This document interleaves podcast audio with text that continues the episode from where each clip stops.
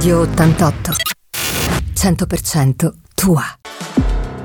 L'amore che fa male.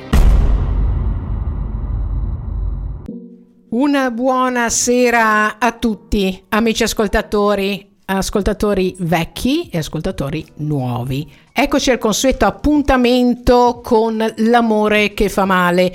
Liliana Di Falco in vostra compagnia per un'ora insieme a Agata Armanetti. Avvocato Agata Armanetti. È bene che si sappia che noi abbiamo nei nostri studi l'avvocato che risponderà alle mie domande, che sono domande che voi ascoltatori vorreste fare ad un avvocato se andate incontro ad un problema come questo, e cioè l'amore che fa male. Ed è, mh, mm, passiamo alla prima domanda. Intanto l'argomento di oggi sarà il coraggio di denunciare. Lo abbiamo? Pluralia maestatis, il coraggio di denunciare, intanto che percorso deve fare una donna, avvocato, per arrivare a denunciare un maltrattamento? Ci dica, secondo lei, che cosa dobbiamo fare? Allora, intanto il coraggio di denunciare, vorrei commentare questo titolo se fosse possibile, perché proprio ci vuole tanto coraggio alle volte, molto spesso eh, bisogna mh, mm, prendere coscienza eh, di, eh, del fatto che si, sta, si, stanno subendo dei maltrattamenti. Questo perché? Perché i comportamenti violenti e maltrattanti purtroppo fanno parte del nostro vissuto e hanno delle radici arcaiche, ataviche e quindi molto spesso le donne non si rendono conto eh, che stanno subendo maltrattamenti, alle volte dicono ma era un po' nervoso, era stanco dal lavoro, l'ho provocato io. Ecco, invece non c'è proprio giustificazione a questo tipo di comportamenti, per cui eh, quando una donna decide di denunciare un comportamento maltrattante ci sono una serie di passi che vanno effettuati e bisogna farli con coscienza. Radio 88 100% tua. Rieccoci qua, avvocato. Eh, allora, approfondiamo un attimo, dopo aver fatto un po' un cappello per quanto riguarda il discorso della, del, di quello di cui parleremo oggi pomeriggio. Eh, che percorso deve fare una donna per arrivare a denunciare un maltrattamento? Ce lo dica. Eh è un percorso a volte molto lungo perché, ripeto, non sempre si ha la presa di coscienza di quello che si sta vivendo. Per cui eh, intanto eh, quando una donna si rivolge al centro antiviolenza, molto spesso la gente dice ah, mi rivolgo al centro antiviolenza e vado a parlare lì e sicuramente tutti i miei affari, le mie cose intime e personali verranno messe in piazza, io dovrò affrontare processi, denunce e quant'altro. Non è così.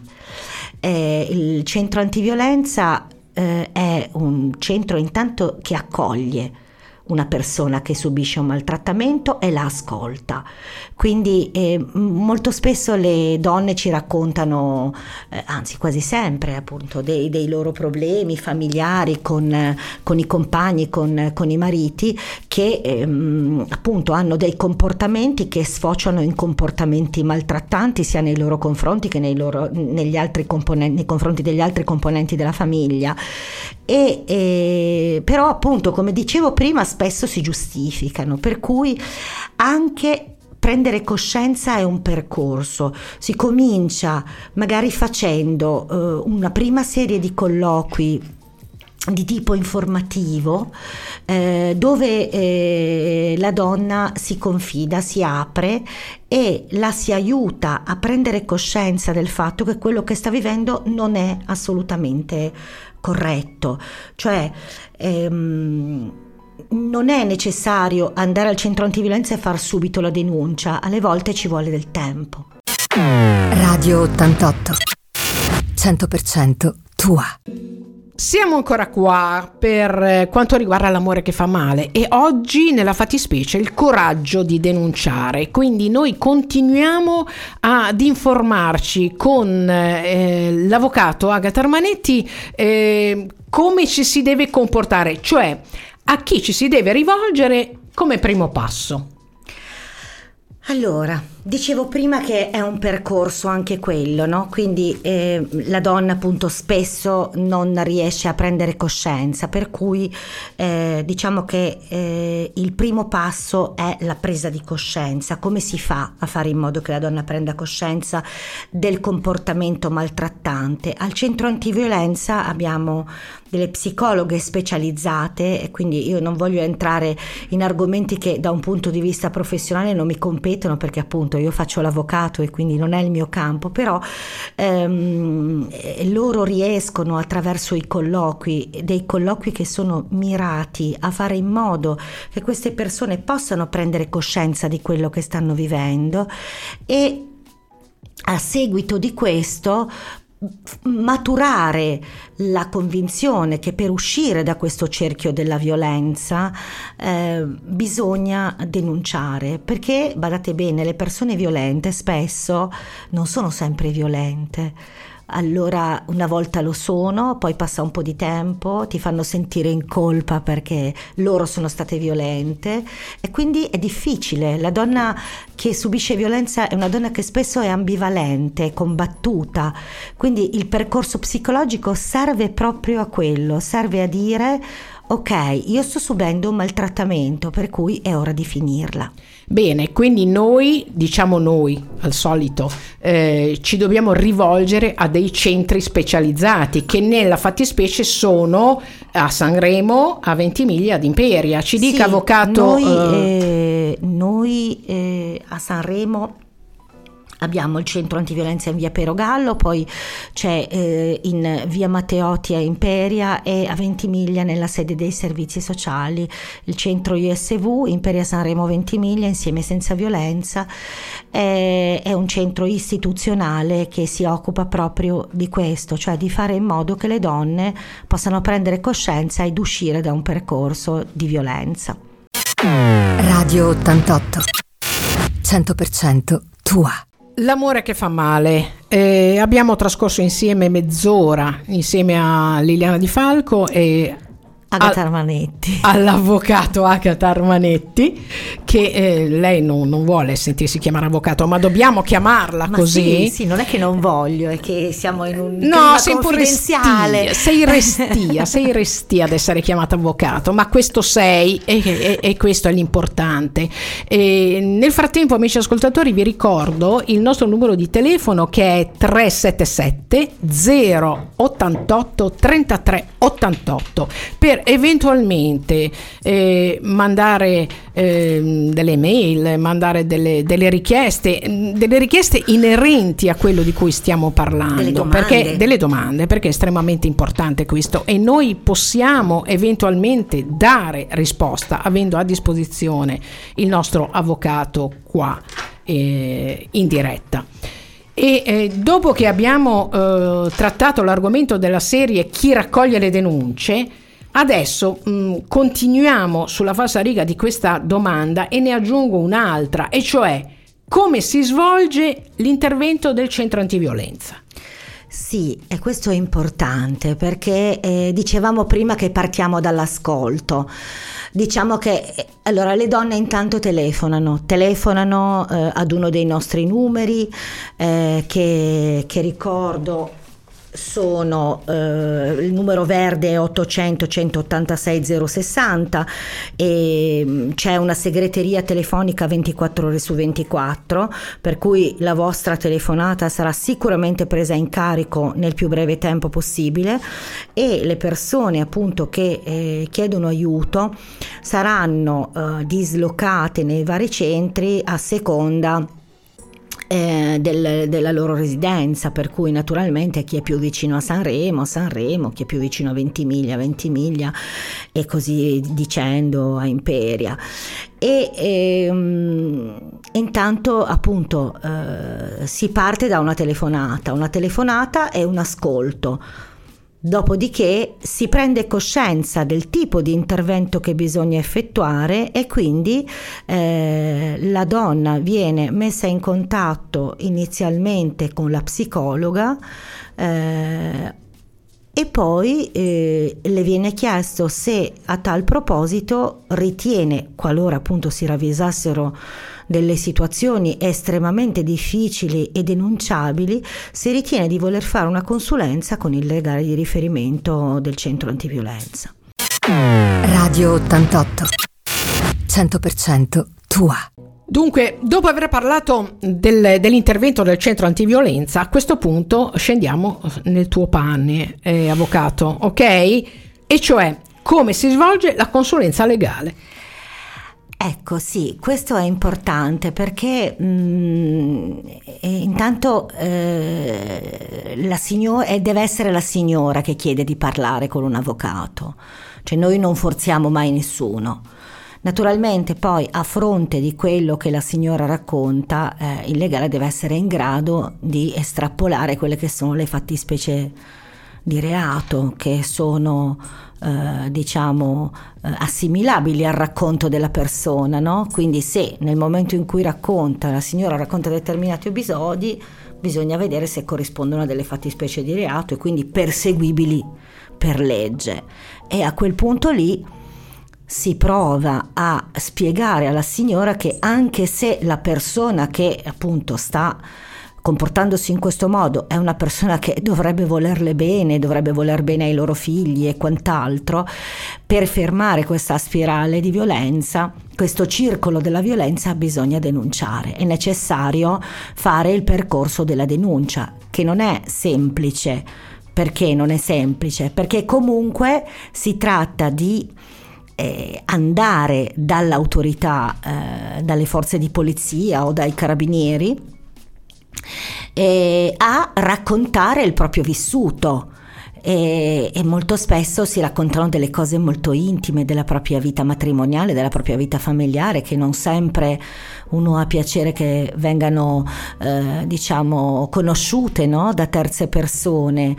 Per cui già questo comporta uno sforzo, cioè già solo con questo la donna si deve estremamente fortificare. È per quello che noi insistiamo sul percorso psicologico perché eh, una donna deve autostimarsi al punto tale da eh, volere fortemente la, la, cessazione di questi eventi nei suoi confronti e nei confronti dei familiari.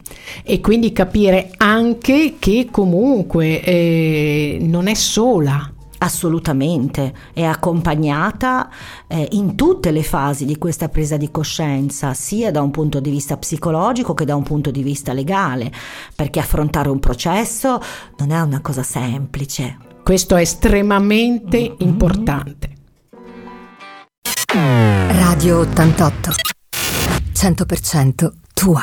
Siamo ancora insieme, insieme fino alle ore 18 con eh, la sottoscritta Liliana Di Falco e con l'avvocato Agata Armanetti. E ce l'abbiamo fatta, ce l'abbiamo fatta.